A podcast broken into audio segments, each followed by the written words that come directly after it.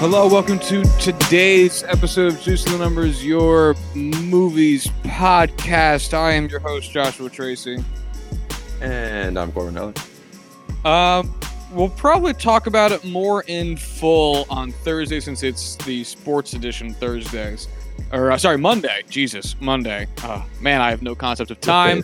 I'm still working, so that shouldn't be happening. So anyway, we'll talk about it probably more on the Monday episode, but there will eventually be sports news. It looks like the NBA has a tentative plan. The NHL is in the final stages of putting together a plan, and the MLB is trying its best to not have a plan, but might have one anyway. So hopefully, I say with mixed feelings, the movies episode of this podcast goes away in the coming month and a half. But again, we'll talk about it more in detail on Monday's episode. But for now, welcome to the movies edition. Hey. Woo! All right. So today we're talking about the 2020 film The Invisible Man and 2004's The Departed. Corwin, are you ready to get started? Yeah, now that I know what you're actually talking about, yes, The Invisible Man was 2020. Yeah, all right. But yes, I'm ready. All right, well, then let's get started with The Departed. I hate myself already. I hated myself when I thought of it, and I hate myself more than now that I said it. Fucking love it. All right, so The Departed, a 2006 film directed by Martin Scorsese, written by William Monahan and others, starring Leo DiCaprio, Matt Damon, Jack Nicholson, Mark Wahlberg, Martin Sheen. Oh, my God, so many people. Vera Farmiga, Anthony Anderson. It's a ridiculous cast. I'm sure we'll talk about it.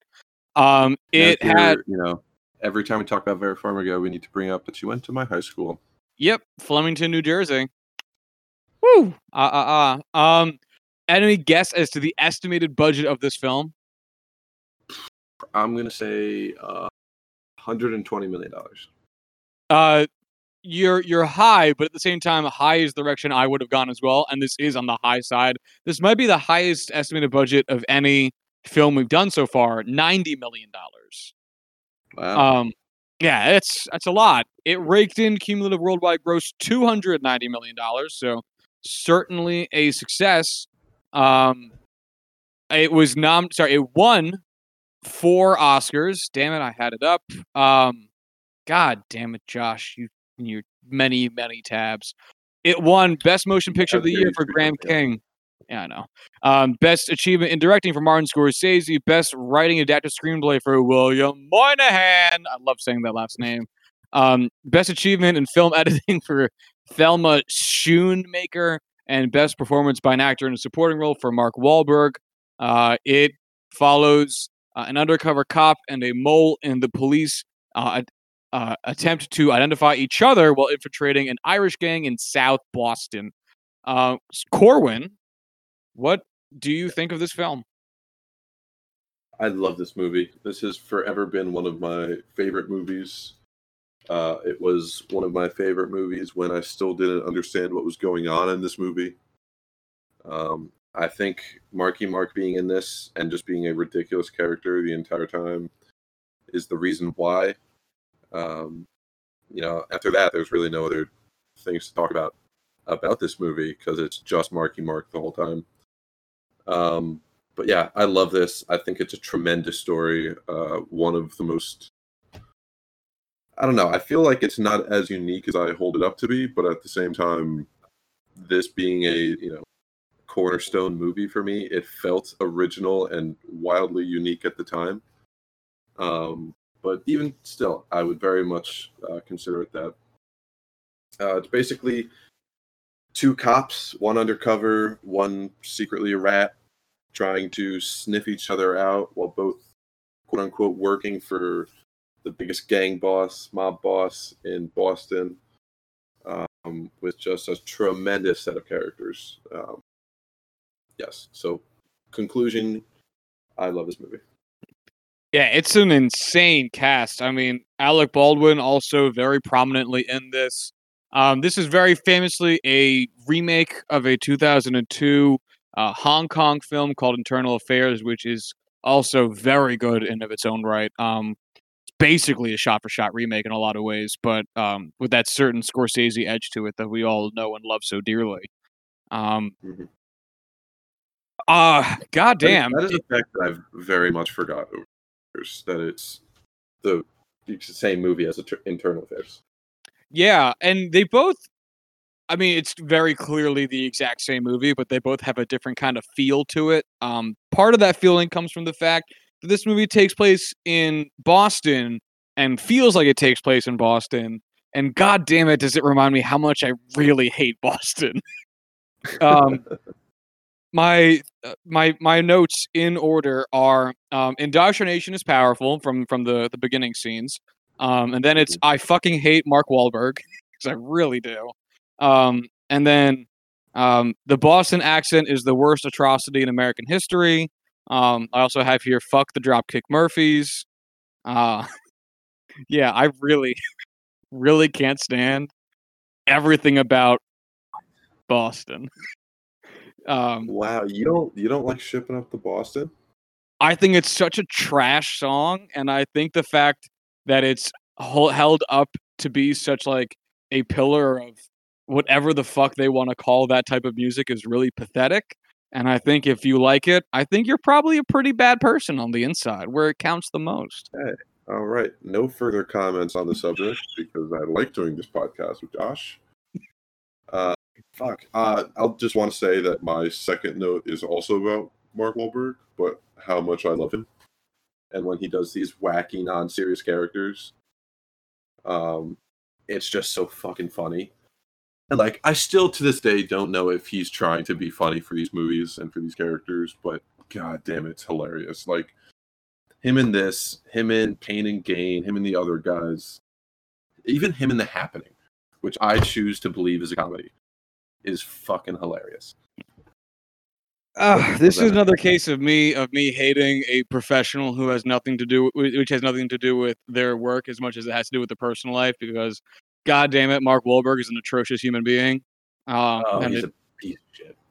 Oh my god, yeah, he's a racist, and he should probably still be in jail. And it's so bad, but whatever. It's a whole separate conversation. So my first note is indoctrination is powerful. I just want to say before we jump in, I still hold Donnie to those standards, and I just kind of have let Mark Wahlberg pass because he's funny, and that I feel bad about that. Hey, that's honestly like a reality, though. Oftentimes, the more famous you are, the easier it is for people to just like wash over your sketchy past. But like Chris Brown's still a thing, which is genuinely shocking because that was so. It doesn't matter. All right, nope, we're not doing it. We're staying light and breezy. So Mark Wahlberg, no, not Mark Wahlberg. Fucking Matt Damon. Goddamn it, I'm going to mix these two white boys up all night. Matt Damon, his character, we start off with him being a child in a diner in Boston, and Jack Nicholson's character basically buying his affection for no reason, I guess just to get more youth involved in his racket that he can eventually have become soldiers. I kind of viewed it as he understands this power of indoctrination. And yeah, he's got to buy them at a young age to read. And I think that in one of the final scenes in which one of the other police officers reveals themselves to also be a mole for Jack Nicholson's kid, Frank? Yeah, Frank. Frank. Yeah, that you see that this is almost certainly by far or far from being the only person that Jack Nicholson did this to. But it really shows that indoctrination is a immense force. I mean, he got this kid, seemingly do-right kid, gets good grades, whose parents felt responsible enough to let him chill out at a diner by himself, which means he also had like a little bit of money in his pocket since he was at the diner in the first place. You know, they died. They died? Like, that was the whole point of, like, that opening scene. It's like, yeah, his parents, like, died or something. Oh, man, I missed that entirely. And, like, that's why he was buying him the groceries and stuff. Because, like, he felt bad that, like, this kid's life is fucked up. Oh, yeah. No, that went right over. I honestly, with movies I've seen a bunch of times, I gloss over a lot of scenes. That's fair. I'm not even going to lie to you here. If I've seen the movie enough times that I feel as though I'm within my right to zone out a little bit, I do it. Yeah, that's fair. Sorry. I honestly did this a couple times with this movie just because, again, this is one of the few movies I've seen like many, many times. So how I don't remember where I was going with that. Never mind. So Jack Nicholson in this movie is a wild character. The only complaint I have is that he definitely like adds and drops the Boston accent as the film goes on. There's some points where I can almost hear Martin Scorsese in the background saying, "Jack, come on, more, less R's, give me fewer R's." And it's a little bit jarring at some points, but God damn it, if this isn't the exact character that Jack Nicholson was like born to be. I had that exact note of just, this is just a purely Jack Nicholson movie. It's perfect for him. Like, the specific scene was when he was throwing handfuls of coke up whores' asses and like telling the other whores to like go to town until your face is fucking numb. That was just like, wow, this is like a hidden camera scene in Jack Nicholson's trailer. I wouldn't in the least be surprised. I mean, my God, this is a man who certainly survived the 60s. The one thing, though, that I want to ask you about his character that I wasn't something I'd thought about, I guess, until this watch through. So I don't know how organized crime really works because I've never done it or really spent the time or effort to like look into it. But I have to assume that a man seemingly of Jack Nicholson's stature within the organized crime community probably wouldn't have to do nearly as much of the legwork as he does in this film, because he does a lot of his own legwork in this film, right? Yeah. Again, there's some lines in there about like, yo, Frank, like you should not be here for this. Like, what are you doing? And he's just like, I'm doing it fucking himself. God damn it. Like, he talks about like, he doesn't need the money. He doesn't need the bitches. He's just doing it because he likes to do it. Which on the one hand I get, but it also feels weird because they do make like allusions to the fact that he owns other businesses. Like he was at a strip club that they own? No, a porn theater. Adult movie theater. Yeah, he said he owned. So he clearly does own other. I mean, I'm pressed to call it a legitimate business if you own an adult theater, but for tax purposes, I'm sure it's legitimate.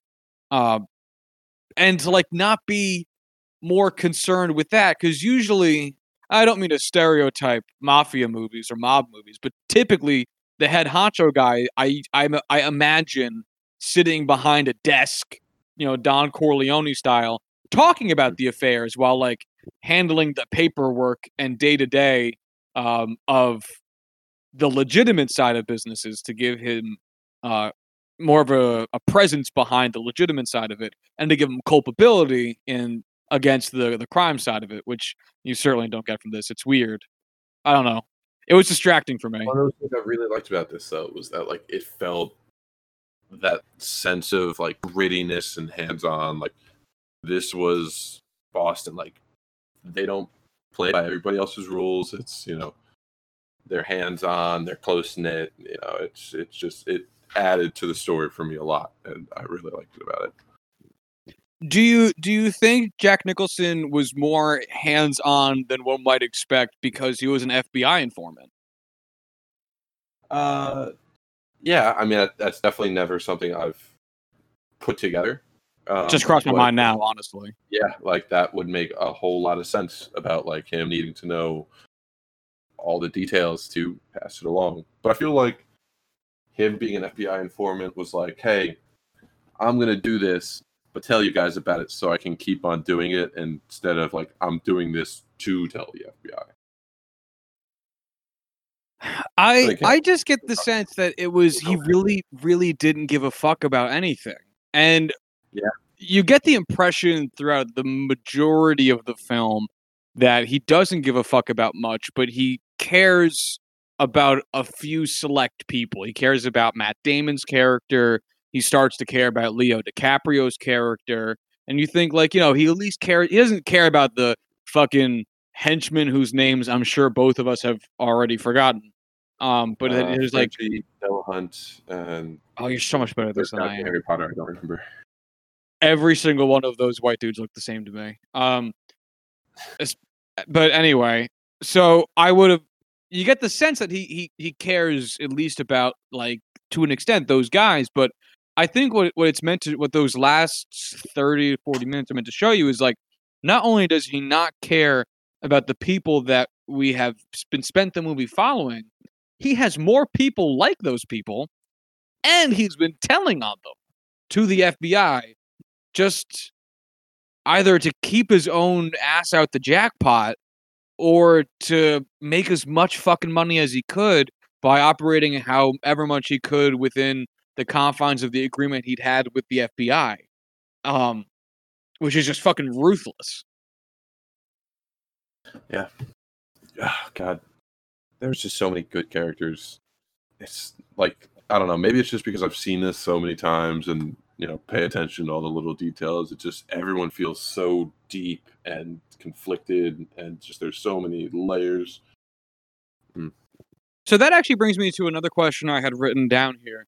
So as the movie goes on, you know, you see Leo DiCaprio being involved in Jack Nicholson's escapades or whatever, criminal underbelly doings, and then reporting them to the police because he's an undercover police officer. And then you see Matt Damon being involved in the police and counterintelligence or espionage or whatever side of it you want to call it, justice and law, fucking whatever.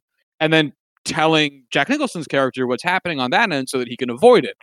And its movie ends with everybody dying. Again, it's not a spoiler alert. This movie is 15 years old.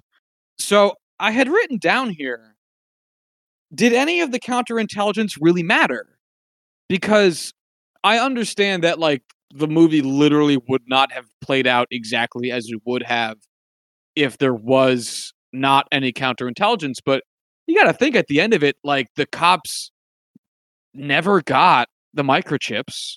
They did get Frank, but they ended up, like, it's not like Matt Damon did him any favors. He ended up having to kill him, you know, to avoid the risk of being found out. Leo DiCaprio got his identity taken completely away. So the fact that he was a cop, basically, it did end up mattering. It did end up being given to him by Matt Damon at the end of his story, but it didn't end. It very much so could have been an ending in which he didn't have his identity revealed. Like, at that point, Mark Wahlberg would have stepped in because he was still aware. It's not something they could have communicated because he had resigned. But, like, he knew who he was. He knew what most likely really went down and what sides these guys really were on, because, you know, the tapes were already passed off at that point. But yeah, I don't know specifically about what had happened with those. Like, I can't remember the specifics of, like, the information that they were passing back and forth, but maybe that's the point of just saying, yeah, none of this really matters, and all of this was for naught, and there's 4 or 5 cops dead because of nothing. Yeah, I think the more I think about it, the more I think that I'm just describing the point of the movie. Because one thing I can say certainly with my entire chest is that there is zero semblance of justice in the film. Oh, no. No one sees justice. Frank dies without seeing a day in court. I'm trying to dig through the characters to find out, and I can't think of a single instance. No. I mean, not a single person. The point of all of this was for fucking nothing. And I think that maybe I'm just finally realizing the point of it, or maybe I'm pulling at a thread, but the fact that, like, seriously, if you take these two characters away, like, so the one scene that really sticks in my head the most about this is the scene where Jack Nicholson meets with the investors, the Chinese investors. If you can even be so generous as to call them that, they are basically gang members. And one super scared dude from the Chinese government. Yes, which was hilarious.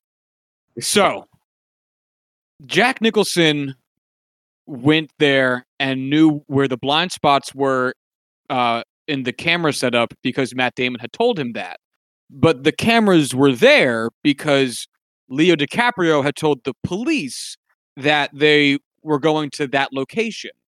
And basically, the respective gangs or mobs or whatever, weren't gotten on film or recorded doing the thing that they were going to be doing, which they wouldn't have anyway if neither of these two things had happened. And yet man hours, labor, and time were invested to make it happen, and then it didn't because of dueling counter-espionage, you know? And they were kind of loosely able to... The U.S. government. Right? Like, and don't get me wrong, it made for, like, a really good scene, and, like, it totally fits. And that's the thing, is, like, all of... The more I think about it, the more I think that this entire movie was pointless, but god damn it, was it still a satisfying, tense 2.5 hours. Oh, my God, yeah. Like, that's the more I think about it, this is nothing, but it was a great, great nothing. Like, it's one of the reasons why I've seen it so many times. Like, there are very few movies I will go back and watch repeatedly. Like, I'll go back and watch it maybe, like, a second time, whatever it may be, but that's usually it, unless I really love this movie. And it's a movie about nothing that I've seen, like, 7, 8 times, whatever it is, because it's a fantastic nothing. It's like Seinfeld, but Boston. Which I hate that you described it as such, but I don't fault you. Cause... Well, I did, and there's no taking those words back from society. It was the exact thought I had as well, so again, I can't fault you too heavily. There's literally nothing we can do. No. All right, so one... So we've talked about this, I think, most in depth when we talked about True Grit. The fact that some movies are about a thing happening, and then the thing happens for the entire movie. And this movie is about them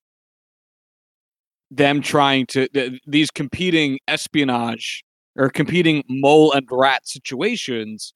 They're trying to catch Frank Costello, and then that's the movie. And then that's the whole movie. So I have a little bit more, but don't have too much. So one final plot specific question I have here, that I don't think, unless I glossed over this too, I don't think got revealed at the end. What was in Leo DiCaprio's envelope that he gave to Vera Farmiga? It was the tapes that he had on, what was his name? Mark Wahlberg. Matt Damon. But see, didn't he give her that envelope before he got the tapes? I don't know, because I always kind of glossed over that the last couple times I've seen it, and I was just putting it together today. But because he goes straight from, seemingly anyway, he goes straight from Matt Damon's office to Vera Farmiga and gives her that envelope. And then it fast forwards a little bit. I don't know how far, I forget, but it fast forwards a little bit to, Vera Farmiga laying on Matt Damon's chest, gives him the ultrasound picture. And then Matt Damon gets a thing in the mail. And then that's when Leo reveals that he had gotten contacted by the lawyer. So it seems the timeline of it being because that was always my assumption too. And then I'm watching it and thinking that the timeline just seems a tad off, So he had gotten the tapes from Queenan's lawyer, Martin Sheen's lawyer. No, Costello's lawyer. Oh, you're right. It was Costello's lawyer. Yeah. I don't know. I really don't know. They don't have any specific dates or, you know, keystones for holding the timeline or like for reference for the timeline. So we can't know, and they don't ever explicitly say what is in the envelope. So I guess it's like what's in the briefcase in Pulp Fiction type of deal. And it's really just left up to interpretation. This isn't anything. Could it realistically be? So that's one of the things I was going to say. So this isn't anything I'm like upset about. You know what I mean? It's not like I'm saying the movie's ruined because we didn't find out what was in the envelope. But it's not like Pulp Fiction, because the Pulp Fiction suitcase is just there to be chased. Like the whole point of it is that it's a thing that like people are trying to get, and that's all it needs to be. And this isn't. In fact, it's made so little a deal of that come the end of the movie, you could basically forget the scene where he gave her the stuff because it never gets brought up again. But I mean, it could be a confession about who he is and his feelings for Vera Farmiga, something personal. It could be some type of evidence, but it seems weird given what happens like two scenes later. And really beyond those two other things, or between those two things, I don't know what else it could be. Yeah, it's just like the reason he gave it to her was to hold on to in case anything happened to him. And at that point, this was right before he went and, you know, did anything crazy, like trying to arrest Sullivan at the end, like stuff like that. So I feel like there's nothing else it could realistically be. So that's what I'm sticking with. Whatever. Unless I hear from Martin Scorsese otherwise, that's what I'm going to think it is. All right, yeah, fair enough. So apparently this is how Mark Wahlberg actually talks. This is his real accent, which is hilarious. And he also based his performance off of the police officers who'd arrested him about 24 times in his youth, and the reactions of his parents who'd had to come bail him out with their grocery money. And God damn it, if there's not a single endearing part of that sentence. God, fuck yourself, Mark Wahlberg. If you... What? He had one good song. Oh, Feel the Vibrations? Yeah. Good Vibrations. No, it's definitely Feeling the Vibrations. I gotta feel those vibrations. Gotta feel the sensations. That's definitely how it goes. I also wrote down here that this film really emphasizes how easily the law can be circumvented from the inside. Yeah, for real. Yeah, they definitely put that on showcase. When I picked this last week, because I legitimately didn't. Yeah, no, it. In light of recent current events, it certainly sticks out. Like there was one line of dialogue at the beginning when Leonardo DiCaprio was in the police academy with, I don't know the actor's name, but the black guy, and he was like, "Yeah, you don't need any help being fucked. You're a black guy in Boston." And I was like, "Man, this was 15 years ago, and that still hits like a pile of bricks." Anthony Anderson. Thing. Yeah. Yeah. Oh my God. Nothing's changed in the slightest. When even a little bit. Matt Damon is out to dinner with Vera Farmiga. He's like, "Oh, I could just make something up to arrest you for. Like, I could just do whatever I want." And they're like laughing it off because it's like, "Oh, it's a funny joke because we're white people at an upclass restaurant." It's like, "Oh, this makes me sad." Yeah. Yeah. I'm going to pivot away from this now. Please do. So, Vera Farmiga, I don't have anything to really say about her performance here. I think she's a decent enough actress. I find her career perplexing, though, because she was in such big films. Like, she was in this, which was a Best Picture winner. She was in Up in the Air, which I'm pretty sure was nominated for Best Picture. I don't think it won. Doesn't matter. But, like, that was, I think, 2008, 2009, this is 2006. Like, she's in a lot of like prestige films at the time, and The only thing I can recall seeing her in the last 5 years are those the Conjuring movies, I think, is what she's in. Yeah. Which, what a bizarre career trajectory. Annabelle, the Godzilla sequel, just a bunch of garbage I've literally never heard of. The Bates Motel TV series. I'm sure that's stellar. Man, Up in the Air was 2009. That's the most recent movie that is of note, but he was in The Boy in the Striped Pajamas a year earlier. The Departed 2 years before that. The Manchurian Candidate in 2004. Super weird career trajectory. What a peak. I mean, honestly. Yeah. That's pretty fantastic, and then completely disappeared. Yeah. So what do you think about... So I was reading here that Martin Scorsese originally wanted to get Al Pacino for Jack Nicholson's role, and then when Pacino couldn't do it, he then got Jack Nicholson. How do you feel about those two actors being compared to each other in that way?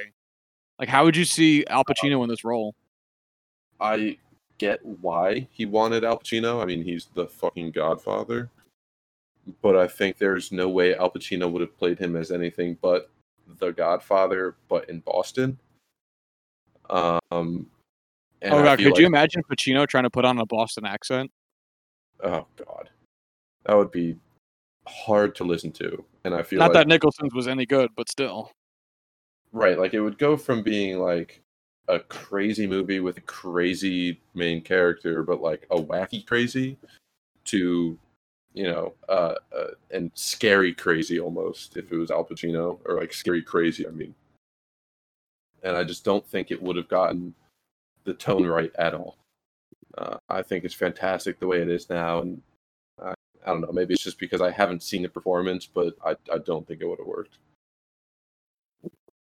Oh, God, no. Especially because Al Pacino has two settings, calmly whispering and absolutely shrieking. And I'm not saying Jack Nicholson's wild man characters have too much in between, but there's usually at least some in between. My last note here... That before, and I could honestly say I have never been able to think of something otherwise. What?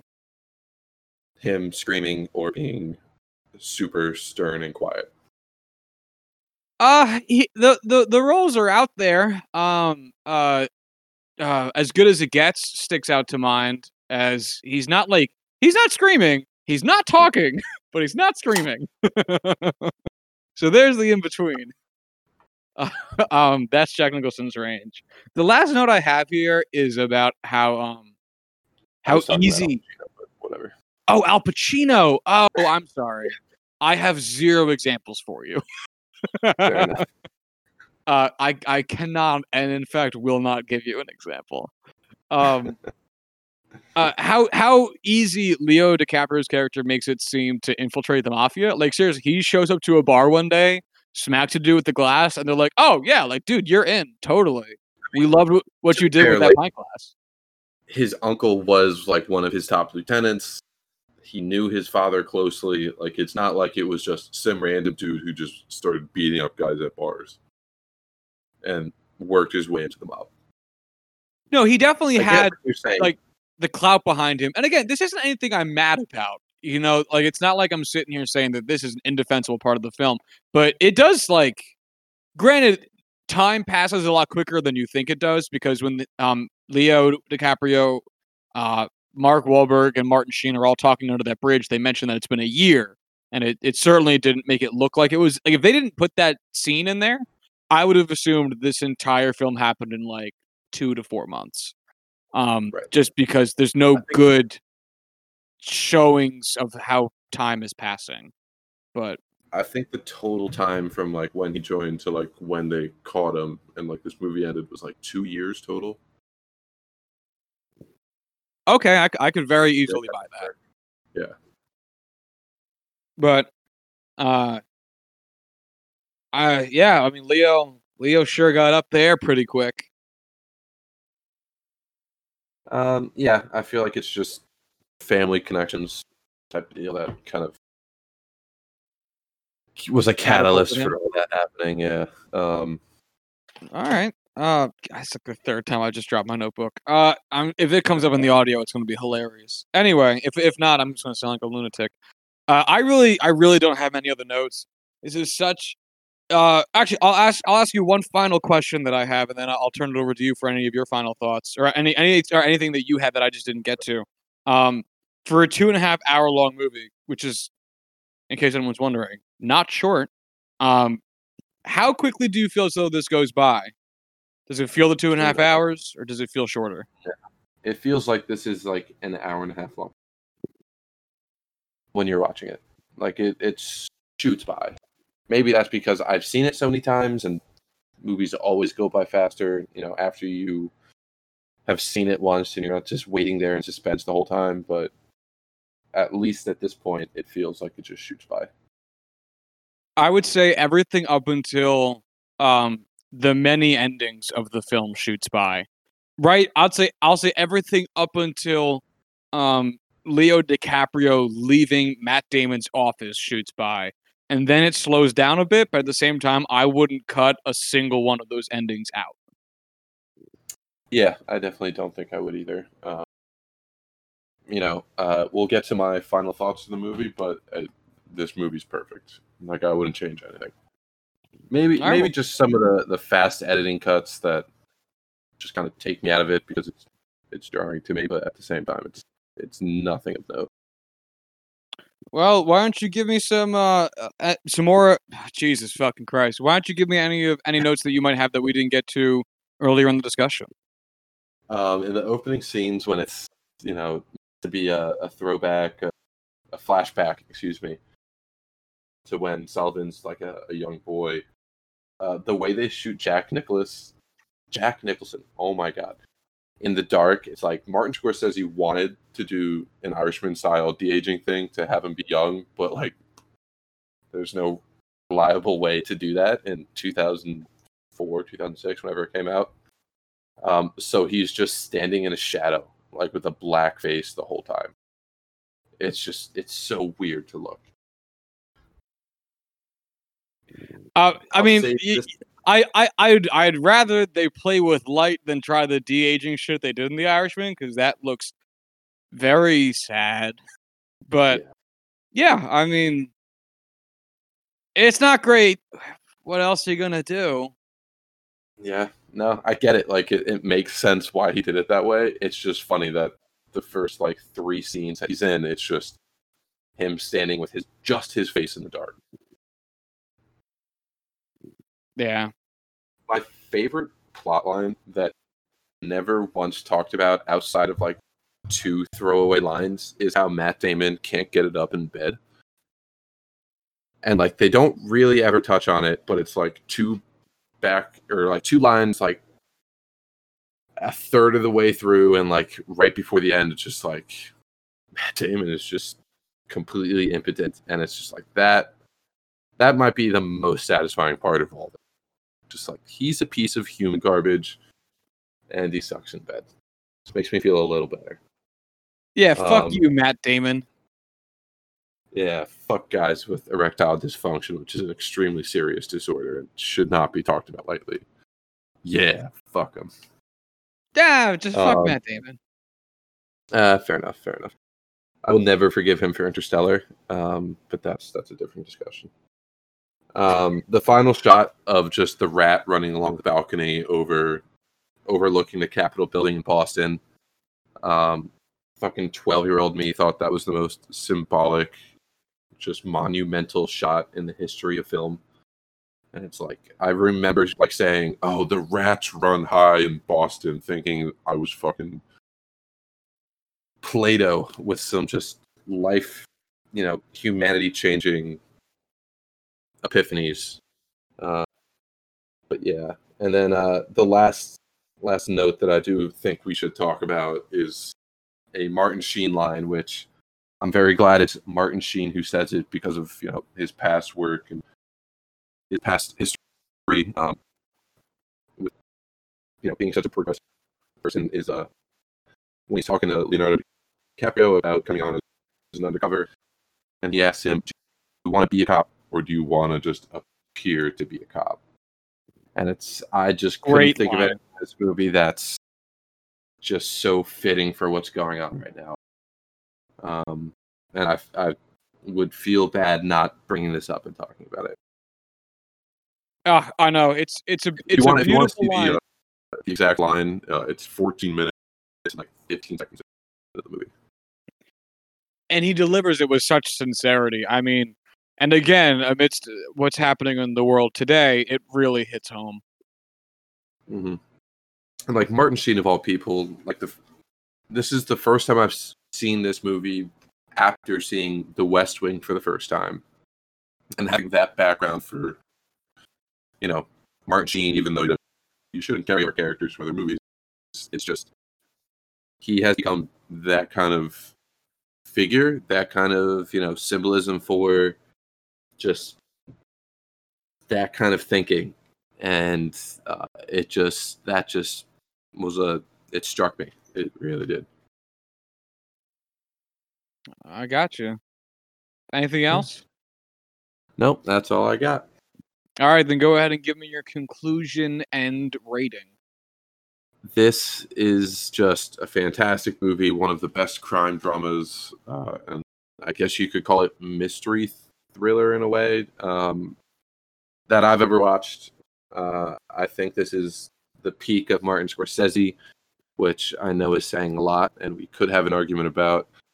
I would vehemently disagree, but I okay. Yeah, no, I fully expect that, but I don't care, and I will fight on this hill. This is a perfect movie in my mind. This is 5 out of 5. Yeah, I mean, this is this type of movie that Martin Scorsese will deliver to you with utter. So one of the things that people said about The Irishman, that Martin Scorsese's most recent film that debuted on Netflix and can be watched there if you have approximately 7 hours to kill, is that, like, you know, Martin Scorsese's made this movie before, or there's better versions of this movie out there. And that was true of The Irishman, is true of The Irishman. But the thing is, like, I still liked watching it the one and only time I will watch it, because he just does it so fucking well. Like, if you want a mob movie, Scorsese's the guy. He's gonna hit the nail on the fucking head every single. Doesn't matter the context.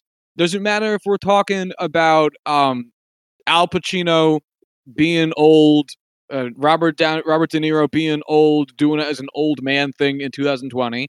Doesn't matter if you're talking about Robert De Niro doing it in the 90s as in a 1920s movie. Doesn't matter if you're talking about Daniel Day-Lewis doing it in a movie taking place in the 1800s. It doesn't matter if you're talking about Leonardo DiCaprio doing it in a modern day movie in Boston. Like, it doesn't fucking matter. He's going to hit the nail on the head every single time. It's fucking ridiculous. And this is just another exercise of that. Huh? If you were to rank the top 10 movies, you know, mob movies, gangster movies, whatever you want to call it, you'd have to give the top spot to Francis Ford Coppola for The Godfather, but like 2 through 10 is Martin Scorsese, and that says so much more than being like the best of all time. Like, that is. Just, I don't know. I'd have to give Coppola 2 spots there at least. Godfather 1 and 2. I loop those together, but whatever. I know they're 2 separate movies, but it's The Godfather. Whatever. And don't forget about Godfather Part 3, the real classic amongst the three. That movie does not exist, and I will not acknowledge that you just said it. Have you ever actually watched it? Uh-huh. I never have. It's not good. I mean, it's not as bad as people say. Like, it's not the worst movie ever made, but Sofia Coppola is not a good actress, and that movie is not good. I will never stoop so low as to watch it. I absolutely refuse. Anyway. This is a phenomenal film. It's got such a good cast. Oh my God, it's so well done. Everyone fits their characters so well. I'm gonna give it a 4.5 out of 5. I don't know why. I'm keeping it below that 5 mark. I haven't given one a 5 yet, so maybe I'm waiting for something. I don't know what it would be. But goddamn it, this is a really great film. And I'm stingy with my final half star. So definitely watch it. Yeah, this is my second 5 out of 5 with Along Do the Right Thing, which is also quite fitting for today, but we won't go back into that. Nope. If you want our opinions on today's current events, check out our Twitter. We're keeping it separated. But our opinions can be found on Twitter. Anyway, let's bring it up to the next film that we did. I've been hitting my streak of keeping it modern by going with the 2020, the very current release, The Invisible Man, written and directed by Leigh Whannell, starring Elizabeth Moss, Oliver Jackson-Cohen, and Harriet Dyer, which those names sound made up.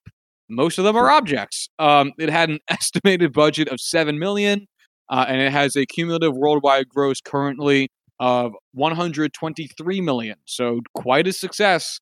That is certainly a nice-looking ROI. It has no significant nominations or wins of any kind because it is excruciatingly recent.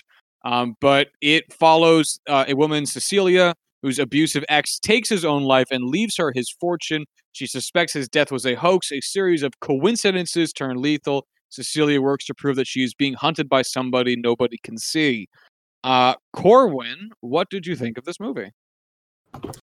I've probably gone into this movie with the lowest expectations of any movie I've ever watched, just because of how much I hated the trailer. I'll stand by it to this day that the Invisible Man trailer is the worst trailer of all time because it gives away every fucking plot point to the movie. The only thing it doesn't really give off is it makes you think that this is going to be a psychological thriller, because it you know gives you some hints that this is just Cecilia being crazy, and you know Elizabeth Moss is just portraying a psycho person, and then it's like a schizophrenic episode. They don't really know if the guy's there or what maybe. And I just every time I went to the movies, this was something that previewed, and it drove me insane. So I was very reluctant to when you picked this movie. That being said, I thought this was one of the most well-done horror movies I've seen in I've ever seen. I don't watch a lot of horror movies. I hate the genre. I'm a scared little bitch. I watched this movie under my covers in my bed. But god damn it, it was so fucking well done. We can go into it later, but yeah, that's just my initial thoughts. Excellent. Yeah, we will be getting into it. And because this is a recent release, I will say that we are going to probably end up talking about the entirety of it. So this is your official spoiler warning. If you want to watch this film without being spoiled on the about the plot, really how it goes, turn this off, come back to it after you see it. It's on Amazon. It costs $6 if you want to do it the legal way. It costs $0 if you want to find another way. But I would recommend not that listening to us talk about it's going to like massively destroy your viewing experience, because as Corwin said, and I will defend his opinion vehemently, the trailer for this movie is fucking garbage and tells you exactly what's going to happen. But hell, is it still fucking a good movie? So anyway, stop here if you don't want to hear what happens. Long enough ago where I did not remember any of those major plot points, and I feel like it was just the right amount of time. If it was any sooner, I would have remembered that shit and probably would have ruined a lot of the movie for me. I remember, I think I watched the trailer for it because I was in the theater when I saw it. So I must have been around when I watched It Chapter 2, I think. Because one of my friends, Dan, and I, we try to go see horror movies in the theaters together because honestly, no one else really cares about going. And fuck, you know, it's a thing to do. So I think that must have been when I saw it. And that was back in January, I want to say. Anyway, it was a while ago. It does show you the entirety of the movie, though. It's not great. So basically, this movie starts off with Elizabeth Moss being in a relationship with this guy, living together. She wakes up at 3:41 in the morning. I don't know why it stuck in my head, but it did. Packs a bag, does a whole bunch of shit, gets the fuck out of the house, and leaves her boyfriend, who then ends up committing suicide and then being all Invisible Manny. Again, I knew every turn this movie was going to make, either from combination of the trailer or general intuition for how horror movies go. But it really keeps you invested. There's enough scenes in there that create doubt or create surprise without being so straight up jump scary that it's enrapturing. Like, there's a scene where Elizabeth Moss is sharing a bed with her friend's daughter, because she's crashing on someone else's couch, or I guess bed. And she gets up in the middle of the night because the blanket got pulled off of her, and the Invisible Man is standing on her blanket. You can see the foot marks as she's pulling it away, and this is her first realization that there is an Invisible Man, and it edges closer to her, and there's not a real true jump scare in its original sense. It's just low volume terror, I don't know about you, but I'm sitting there thinking to myself, what the fuck is swing, bitch? The fuck are you gonna do? Stop it, it's getting closer. So I mean, how did you, what was your general feeling as you kind of navigated where this movie went? So the first note I have before I even started the movie was a question asking, will this be able to scare me without jump scares? Because I feel like that is that's a good bar for horror movies. Yeah. Because I feel like too many just have these cheap jump scares, and it's yes, this movie was scary, but it didn't do it in a satisfying way. It felt cheap. And I wish these notes had timestamps, because I feel like almost immediately after I wrote that, I wrote yes. The audio in this I felt was amazing. Really nice mix of either being extremely intense, extremely in your face, just, making your heart pound, and just being utterly silent. No audio whatsoever. Really matching with where the tone of the movie is at the time. And it really accentuates the horror of trying to see an enemy, a villain that you can't see. I found the sounds to be especially effective in this because you can't see him. I ended up treating the silence every time as we're supposed to hear something. So I ended up paying way closer attention so I wouldn't miss a detail than I probably otherwise would have with silence, because typically in horror movies, silence equals a jump scare soon to follow, which made anything that came after the silence tenfold more effective, because I had been paying so much extra attention to make sure I didn't miss anything. Right. I found myself doing the same thing because of the way they shot it too. A ton of empty frames. Tons. Oh my God. It jumped out at me at the start because it was empty frames that didn't lead to anything. It didn't cut to an empty frame to have, a stack of magazines on the table move. It felt like they were training me to just have to look at an empty room and look for what was changing, look for little things, little details that I wouldn't normally look at because there's no subject in the frame. And the way they used that throughout the movie, I felt was wildly effective. And for a movie with a $7 million budget, Blumhouse is known for a ton of low budget movies, and hopefully a couple of them that work out really well and fun everything. They didn't have the budget for a ton of special effects, and oh my God, the way they utilized it was fantastic. You know, like, I feel like there was only maybe 2 or 3 jump scares. I didn't keep an active tally, but I kind of was paying attention for that specifically. And the way they were used was effective. You know, they're jump scares, but they can still be done effectively. And I just thought the technique used to create this tension, to create this horror, this existential dread of just knowing he's around anywhere at any given time was just super, super well done. I also want to give a lot of credit to the general writing of the film, outside of a lot of the dialogue, which I think is probably most challenging to not sound corny in a horror movie, because the "what are you talking about, man?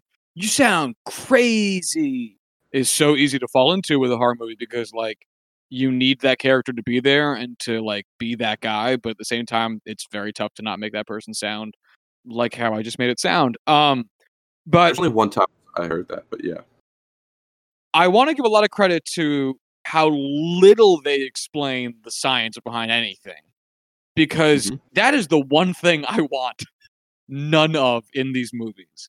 I don't need to sit there and be like, now come on, with that's what you want to go with? Look, they didn't give a real solid explanation to the boyfriend's past business exploits like at all. You knew he was in optics. You knew he was rich. You knew he was a psychopath.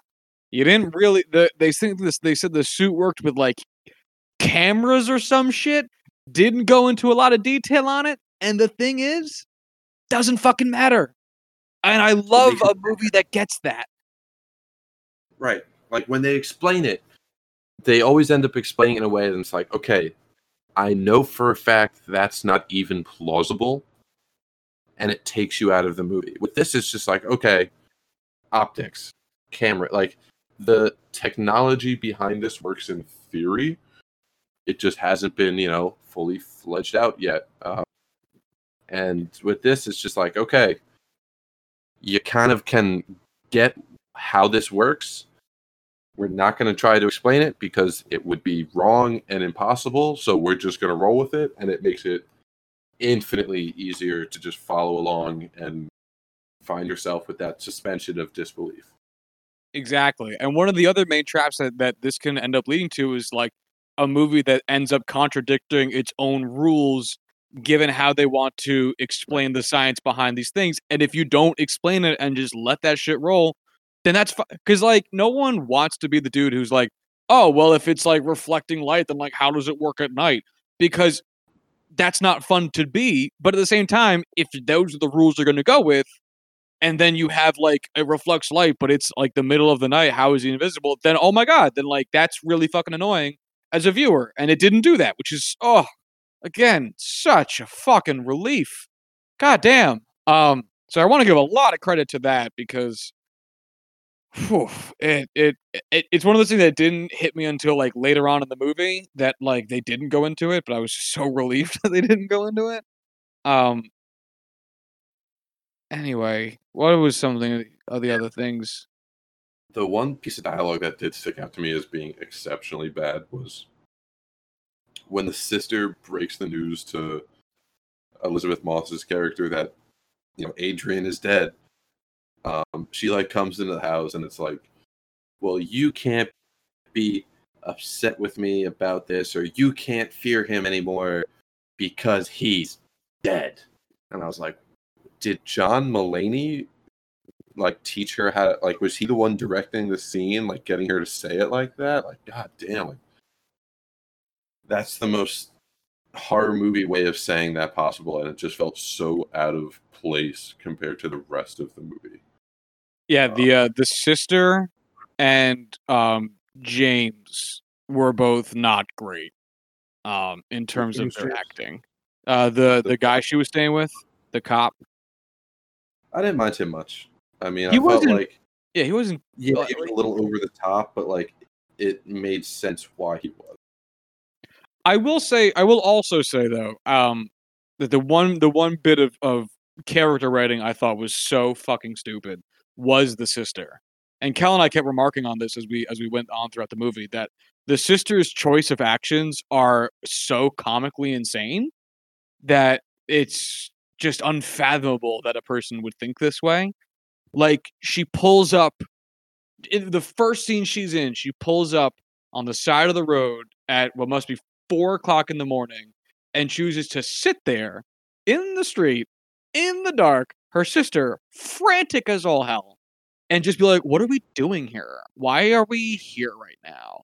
And her sister's like, bitch, move! And she's like, why don't you just, like, tell me what's happening? And I'm sitting there like, why are you like this? And then, like, her sister turning up at her apartment later on in the film being like, I didn't write you that email. And she's like, yes, you did. And she's like, bitch, no, I didn't. I don't fucking know what you're talking about. And she was like, Sorry, go ahead. No, it was just so, it's like no one, I get that they needed that to be in there because it sets up, like, when her sister eventually gets killed, part of the, I guess eventual, if this movie went a different way, eventual legal case would be the emails. The email that she sent saying that I wish you were dead. And so they needed all these conflicts to happen to set future stages, but oh my God, it was the most unreasonable I've ever seen a person be in a movie to their own sibling.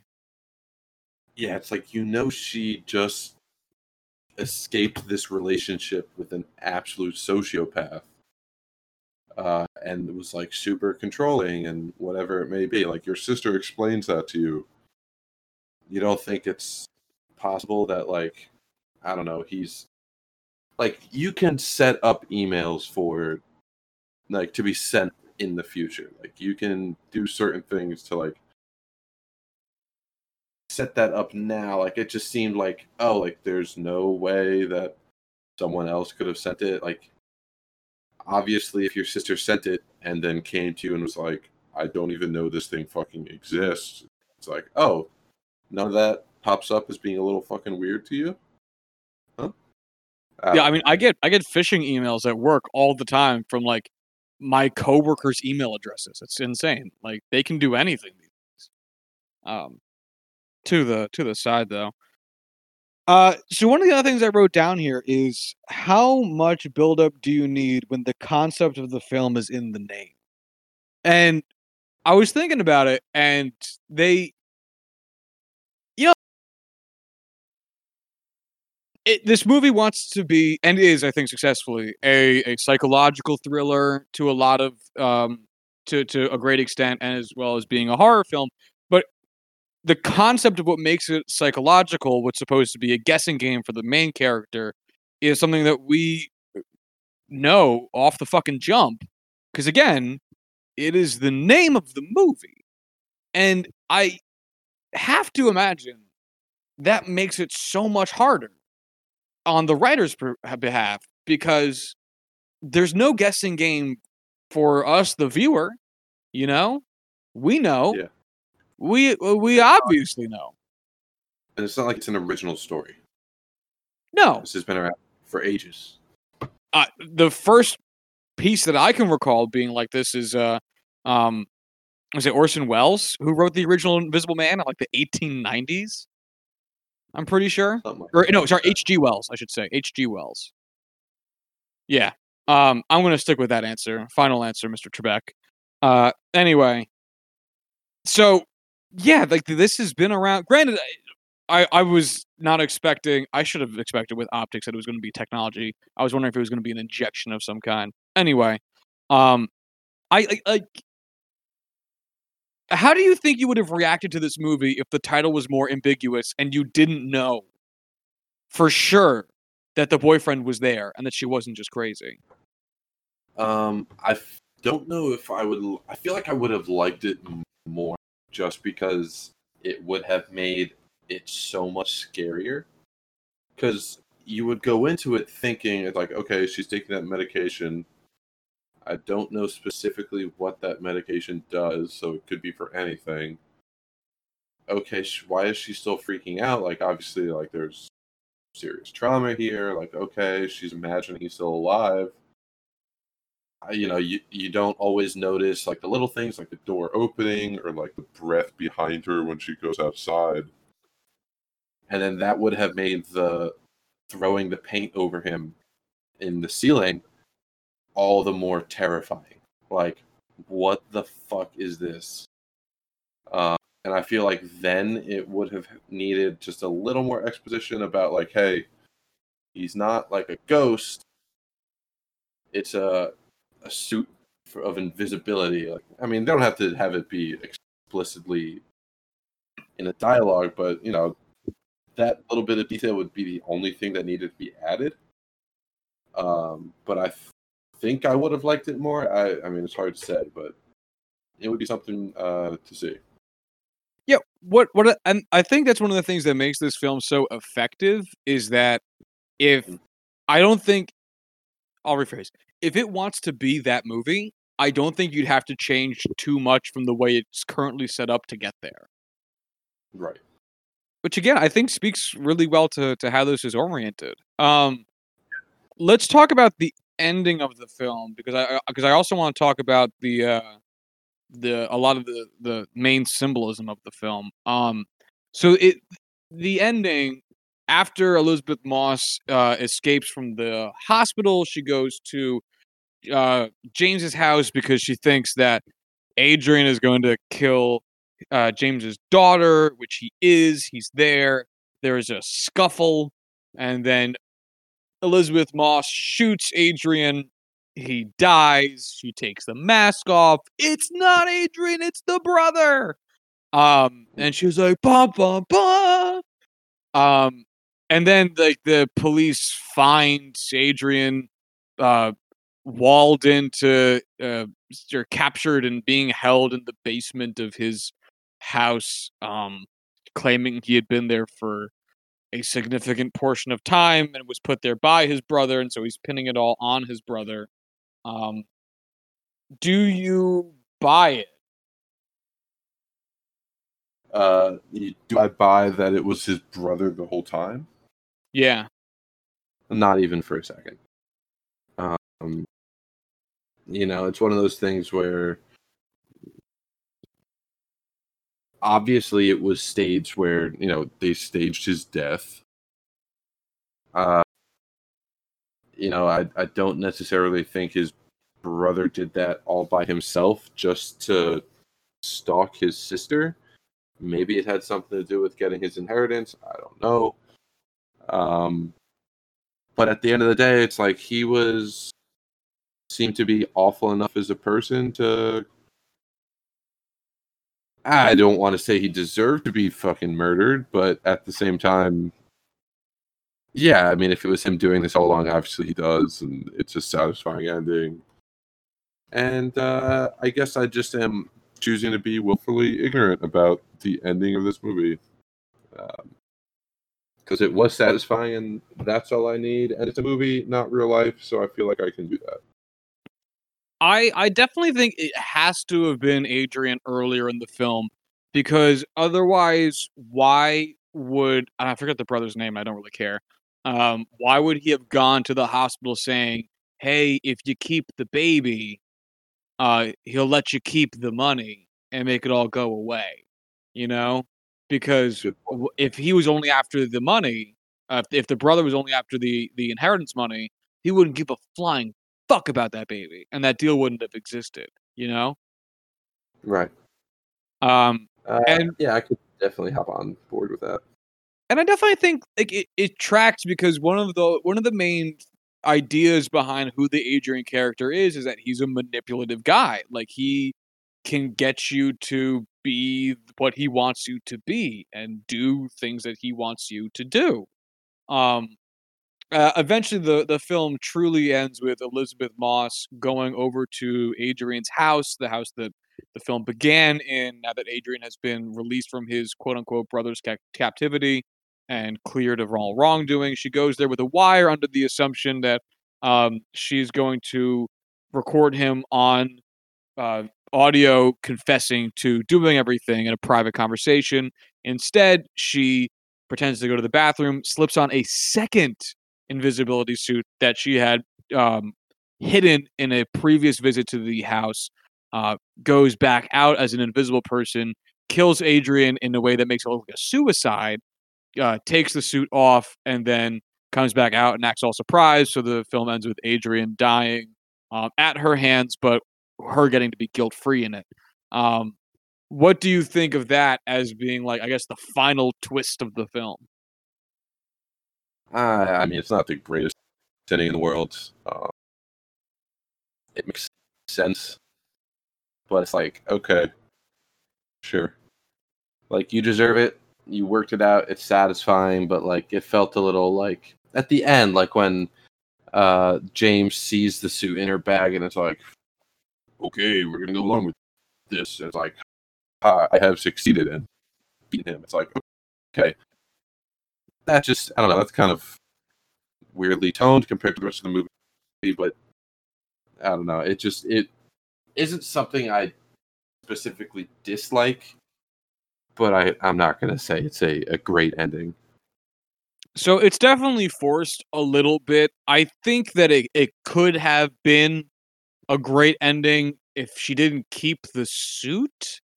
Only because if I'm James, you know what, man, I'll hide the murder, but like, you can't keep that. Like, I'm not going to let you leave with it. You know, I'll just say, like, I found it and, you know, that's what it is, you know, but I'm not going to let you just hang on to the free murder suit. I feel like it's one step below keeping the murder weapon. It basically is.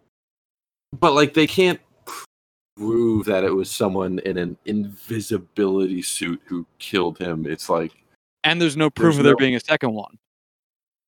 Right. Even if there is, it's like, okay, all we have is this video evidence of him gripping a knife and then slitting his own throat. It's circumstantial is what the evidence they have. And I don't think they would be able to convict her for that. I don't know. I mean, they have evidence of her killing someone else too, so maybe they could make that work. But I don't know. I feel like it's not quite the same as having the actual weapon, but at the same time, it's like you don't keep that. You cannot keep that. There's no way they would let you keep that. So the ending is definitely meant to be the final redemption arc for a woman who had been. What's the best way of putting it? Just under the captivity physically at one point, and then mentally at various points, a man who had her trapped in an abusive relationship. And that really, I would contend, and I don't think it's overly disguised, is like the theme of the film, you know? She's in an abuse. She's in the beginning, she is in an obviously abusive relationship from her actions. We don't see any of it, but she details some of it later on, and you have no reason to think anything otherwise. Why the hell else would she be escaping? And then the rest of it's meant to symbolize just the general fear that I think that they're trying to say a woman feels after leaving a relationship like that. Something that was that manipulative, that there's someone that he could still be out there and hiding and making your life miserable and being the cause of all your ill-fated misgivings or missteps. And that's the reality for people. And then the end was supposed to be her conquering that in a sense. And I think it fits that really well, and I think 99% of the movie does that without it feeling cheesy in the slightest. I think it really tracks and flows so well. I think it really is really fitting. But something about the ending, it's like I get what it was, and I do feel that sense of karmic justice, but it also, that's the only time it felt cheesy. I didn't feel like it felt cheesy at all before then. Is that kind of what you feel too? I completely agree. I feel like that is far and away the biggest issue I have with horror movies, because they usually do feel cheesy to some degree. And I, you know, again, this is just a really superbly well done movie that feels like exactly what you would hope this movie feels like, and far better than I expected it to. Yeah. Yeah. No, this. I am truly amazed by how my perception of this movie changed by watching it. Like going from trailer to watching the movie, it is incredible. Like I don't think I've ever gone into a movie with a worse opinion and come out thinking so highly of this. I don't think I've ever gone into a movie with a worse opinion and I think very highly of this movie. Oh, this had all the makings for being terrible, and I'm so glad it was not, and I'm so pleased with how much I fucking ended up liking it. I might watch it again. What's interesting is the group of stories that The Invisible Man is a part of. It's like the dark something, whatever it is. Like Blumhouse has a lot of the rights to that. I think, and so they're going to be doing a lot of these different kind of movies. At least that's what I've heard, and I would just be very interested to see what they do with other movies like this, stuff with The Mummy or the Bride of Frankenstein, stuff like that. I don't know. Have you ever seen the Robert De Niro Frankenstein? I have not. Do you know that was a movie? Not at all. Robert De Niro plays Frankenstein, the monster, not the man. Why? Dude, you gotta watch it. Classic Monsters. Okay. So it's called Universal Classic Monsters, something like that. Dark Universe. That would make sense. Those are very classic monsters, yeah. Yeah. So, do you know what the name of this movie is, where he plays Frankenstein? I think it's called Frankenstein. Oh, it's called Mary Shelley's Frankenstein. That really gets me in the mood for Frankenstein. Mary Shelley. It's very well. I think they're trying to convey that, it's not like the Boris Karloff Frankenstein films of the '30s, where it's nothing even fucking close to the book, because the Robert De Niro one is very close to the book.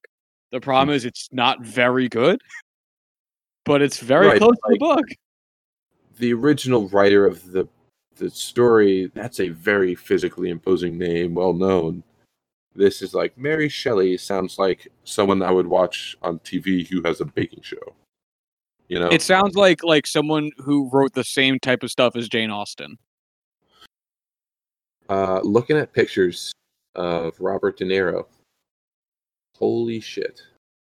Yep. That is something. Highly recommend viewers go figure out what this is.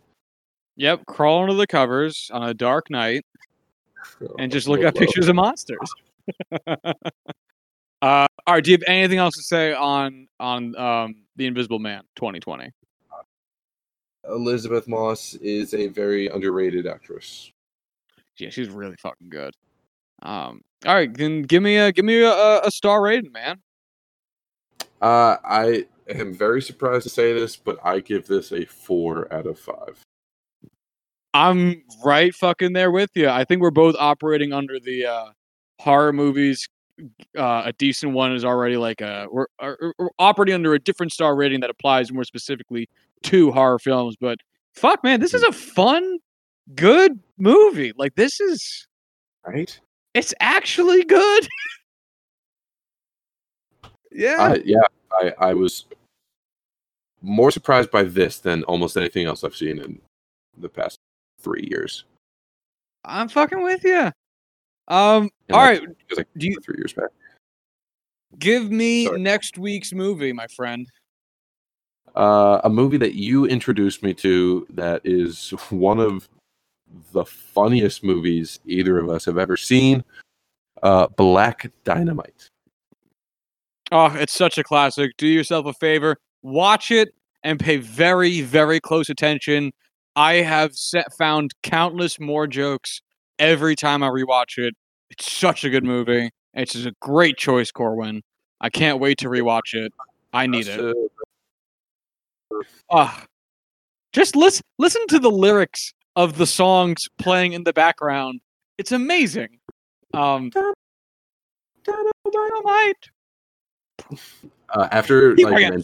picking this movie earlier, I have said so many fucking quotes just to myself, just laughing. It is a brutally quotable movie. Yeah.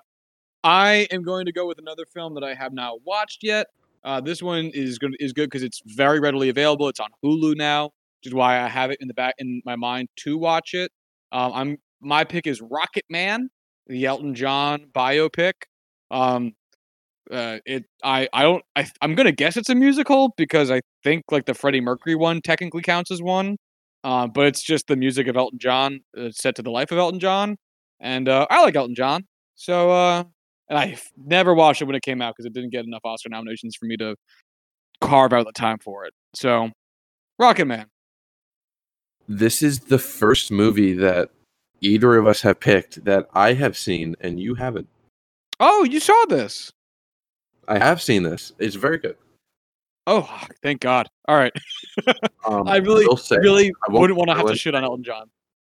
But the final scene, which, is musical in nature, is one of my favorite scenes in all of movies. Oh, wow. I really can't wait then. God damn. It's not because it's, a subjectively or objectively like perfect piece of cinema. It's just so enjoyable, and the music side of it I enjoy so much. It's just an all-time favorite. I really hope it's Elton John's collaboration with A Tribe Called Quest, but I guess I'll have to find out. How that would do be you know the amazing theme. Huh? You know the ending of this movie without seeing it. I swear to God, if it is that, I will lose my mind. If Q-Tip comes barreling out onto the screen, I'm gonna have an unholy reaction. But anyway, any final thoughts before we get out of here? I just want to see Elton John cut away and be, "Can I kick it?" Yes, you can. Can I kick it? All right. Well, if you don't got anything else, you can follow the show on Twitter @JuicingPod. You can hit us up via Gmail. at juicethenumbers@gmail.com.